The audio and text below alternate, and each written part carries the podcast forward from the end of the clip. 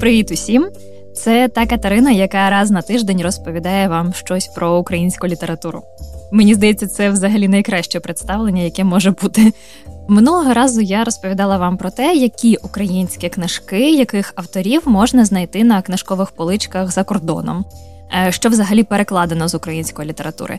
І дуже вам дякую. Я отримала фідбек, повідомлення з Нью-Йорка. Наша слухачка Тетяна надіслала мені фото книги Андрія Куркова у книжковому магазині міста. І це якраз та найвідоміша його книга, про яку я вам розповідала: Пікнік на льоду. Так як один із персонажів, які фігурують в романі Пінгвін, то в багатьох перекладах ем, це слово також з'являється, і англійський переклад цієї книги Смерть і Пінгвін Death and the Penguin. Дуже дякую Тетяні і заохочую інших наших слухачів також розповідати про те, які книги українських письменників в Сполучених Штатах вони можуть знайти. Та й просто про які книги хотілося б послухати, можливо, отримати навіть рецензію якусь. Зробити це можна, написавши коментар у Фейсбуку під ефіром програми разом з Україною або на імейл airravlik.slavicfamily.org. І продовжуючи наш марафон рекомендацій, пам'ятаєте, в першому випуску, хто слухав, я давала свій топ 15 здається, книжок українських авторів, які я сміливо раджу, які не соромно порадити. Але звісно ж, це далеко не все, і українська література надзвичайно багата оригінальними текстами. Тому розкажу вам ще про кілька книжок у різних жанрах, які можуть вас зацікавити. Ну і почнемо напевно з такого феномена в українській літературі, е, як е, Макс Кідрук. Зізнаюсь чесно, що я не можу е, саме радити ці книжки, але не згадати про них було б несправедливо, тому що це справді феномен. Макс зумів зробити бізнес на своїх книжках, продати себе як бренд. І мені здається, що для українських авторів це неабияке досягнення, тому що, на жаль, на жаль, в Україні, на відміну від інших країн, е, майже відсутній інститут літературних агентів, і ем, самі автори і займаються ну не тільки творчістю, а й продажем е, своїх книжок, а також їхньою рекламою і всім іншим, в принципі, всіма технічними моментами, якими мали б займатися літературні агенти у цивілізованих країнах. В нас, на жаль, поки що це не так. Тож Макс Кідрук Ем, Я сміюся завжди і називаю його мрією жінок за 40 е, з провінційних містечок Хмельниччини. Е, Не питайте чому. Ну насправді, напевно, через е, аудиторію його найбільше, яка приходить на його читання, а також презентації. Але загалом, Макс, якщо відсунути жарти в бік, е, Макс Кідрук це творець технотрилера такого жанру в українській літературі. Ну, це як фантастика, вважаєте. Е, чи не єдиний взагалі це український письменник, про його про якого ходять легенди, що він має так званих літературних кріпаків? А це погодьтесь вже ого. Його визнані літературні шедеври це Не озирайся і мовчи, Зазирни у мої сни і доки світло не згасне назавжди.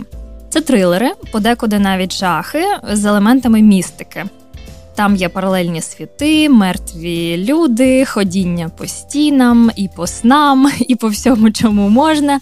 Любить писати про героїв іноземців. До речі, Макс е, не знаю чому. Дуже легко читається, читаються його книги, і навіть є а, озвученими в аудіо можна знайти. Тож, е, в принципі, е, можете спробувати і відкрити для себе такий український технотрилер, дуже сучасний письменник, і я думаю, що молодь однозначно називатиме його у ну принаймні у топ 10 зараз українських письменників. Далі, кому хочеться почитати про депресивних людей, це вам до Андрія Любки е, і його збірки Кімната для печалі е, та Саудади. Загалом е, є така загальна думка, що коротка проза Андрію Любці вдається краще, ніж романи, але про них обов'язково варто сказати. Найвідоміший роман це Карбіт, і сюжет дуже крутий, е, можливо, вас зацікавить. Вчитель історії провалюється у каналізацію і вирішує проробити тунель, який сполучить Україну з ЄС, щоб в ЄС не було вибору, аби прийняти Україну туди. Ну, погодьтесь, однозначно оригінальний сюжет, але готуйтеся, що буде доволі бридко, натуралістично, багато каналізації і сумна кінцівка, на жаль. Е, ще один е, відомий роман Андрія Любки Твій погляд Чіо Чіосан про помсту чоловіка за вбивство е, дружини. Її збила машина. Персонаж антигерой, що зараз дуже популярно не тільки в літературі, а й у кіно і у мистецтві загалом.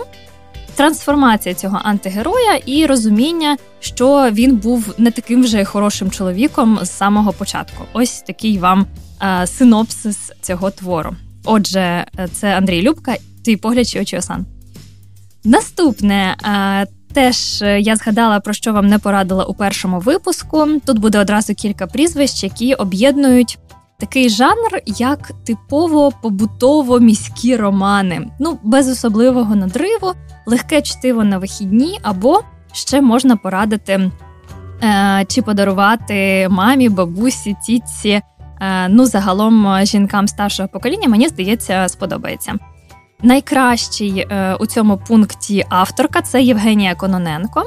І в неї є така книга Ностальгія. Це дуже київська історія. Взагалі для всіх киян або людей, які жили в Києві і люблять це місто, дуже раджу почитати. Також почитати ще останнє бажання від Євгенії Кононенко. Наступна авторка це в цій е, в цьому жанрі побутово-міських романів. Це Ірен Роздобудько. Її романи Гудзик і Зів'ялі квіти викидають. Е, також авторка Надія Гуменюк, дружина Володимира Лиса, іншого письменника. До речі, я про нього розповім вам теж далі. В неї є такий цікавий твір, незвичайний дожити до весни називається. Це прямо як про е, всіх українців зараз.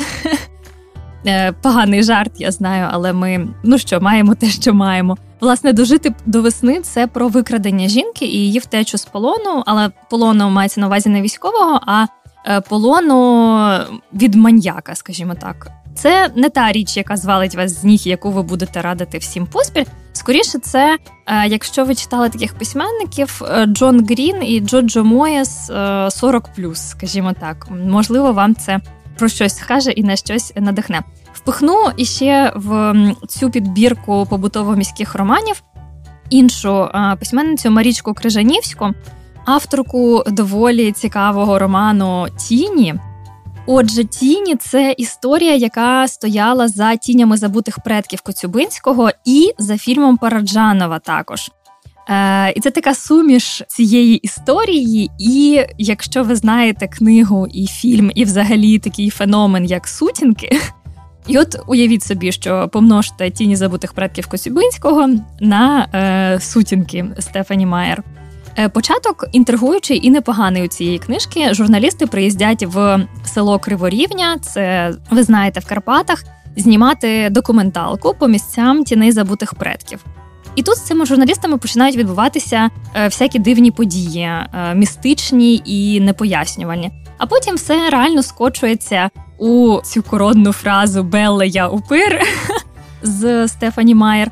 Не найгірше, що я в житті читала. До авторки є певні питання, але можливо. Вам буде цікаво, ще раз нагадаю, Марічка Крижанівська, Тіні. До речі, там журналістка їде у Латинську Америку е, за своїм сюжетом. Наступне я вже згадала про Володимира Лиса, так його дружина Надія Гоменюк, авторка дожити до весни. Тож ось про нього ви певно все ж таки десь чули. Я маю на увазі Володимира Лиса. Його, напевно, найвідоміша книга наразі це століття Якова. Це спогади старого діда про те, як він жив за часів різних імперій і що з ним відбувалося. Вона написана на специфічному діалекті, тож ця книга доволі міцний горішок. Наступний, про кого я не можу не сказати в сучасній українській літературі, це Іларіон Павлюк. Багато хто його звинувачує в сексизмі, але власне ви самі почитаєте і вирішите, можна його так в цьому звинувачувати чи ні. Іларіон Павлюк пише детективи, тож е, я раджу його всім, хто є прихильником цього жанру. Один з яких можна прочитати з цих детективів заради сеттингу. Е, я маю на увазі заради бекграунду, скажімо так, і от не заради самої детективної історії, а загалом ідеї, опису, оформлення це білий попіл. Е, значить, за сюжетом детектив приїздить у село е, з роману Вій.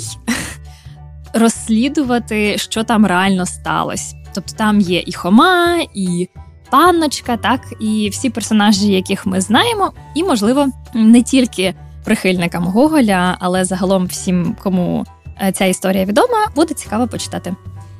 Ще є такий цікавий феномен в українській літературі, як е, Люкода Швар, це е, псевдонім письменниці.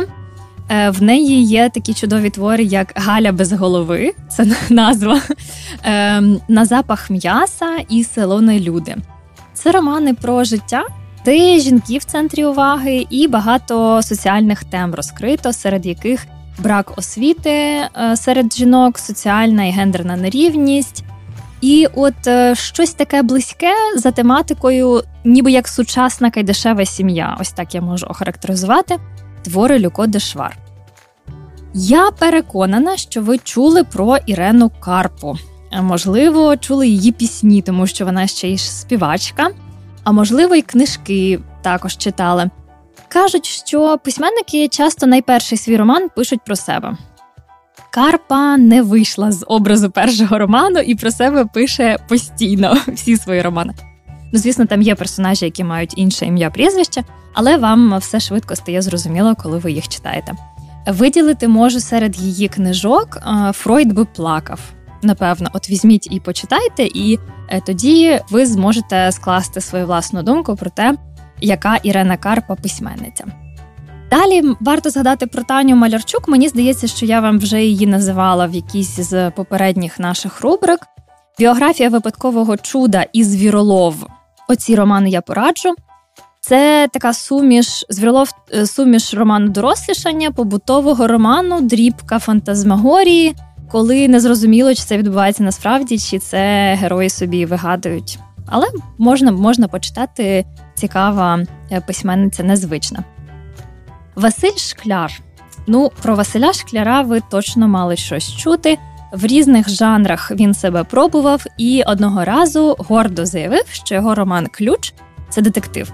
Е, за чотири роки отримав наклад аж 20 тисяч примірників. Тобто, ви можете собі уявити, ну це дуже мало, е, якби в, в масштабах світових, скажімо так, але для України це дуже насправді непогано, що свідчить про те, наскільки, на жаль, в Україні книговидавнича галузь іще не на тому рівні, на якому хотілося б її бачити. Далі в нього був самотній вовк. Це е, теж сюжет такий цікавий, український рембо отримує завдання вивести з Чечні дочку генерала, на яку полюють російські спецслужби. От, можливо, вас зацікавить. Далі був, звісно, Чорний Ворон. Це про період встановлення більшовизму і е, боротьби команди молодості нашої е, з цим явищем на фоні драматичної історії кохання. Ну і нарешті е, його роман Троща про упа і бандерівське підпілля. Там знов не обійшлось без любовної історії, в принципі, дуже класичні твори, і мені здається, що будуть е, цікаві багатьом, е, не зважаючи на те, чи подобаються вам такі жанри, і чи подобаються вам любовні історії, чи ні. Тарас Прохасько, е, наступний персонаж, про якого я хотіла згадати, це племінник Ірини Вільде, до речі, про яку я вам згадувала в першому випуску. З усієї творчої спадщини Тараса Прохаська виділяються, звісно, такий роман, як Непрості. Це містика, плюс фольклор, плюс дуже специфічна мова. Е, також збірки есеїв, тому що Тарас Прохасько сильний публіцист. Збірка називається Так, але. І можна також е, почитати вибрані його твори у збірці е, Бо так є, і вирішити, ваше це чи не ваше. Ну і ще раз повернемось на останок до підліткової літератури, тому що, на мою скромну думку, вона в українських письменників вдається найкраще. Можливо, ви зі мною не погодитесь. І я дивуюсь, чому саме підліткова українська література не повиходила масово на екрани, не перекладається всіма мовами світу.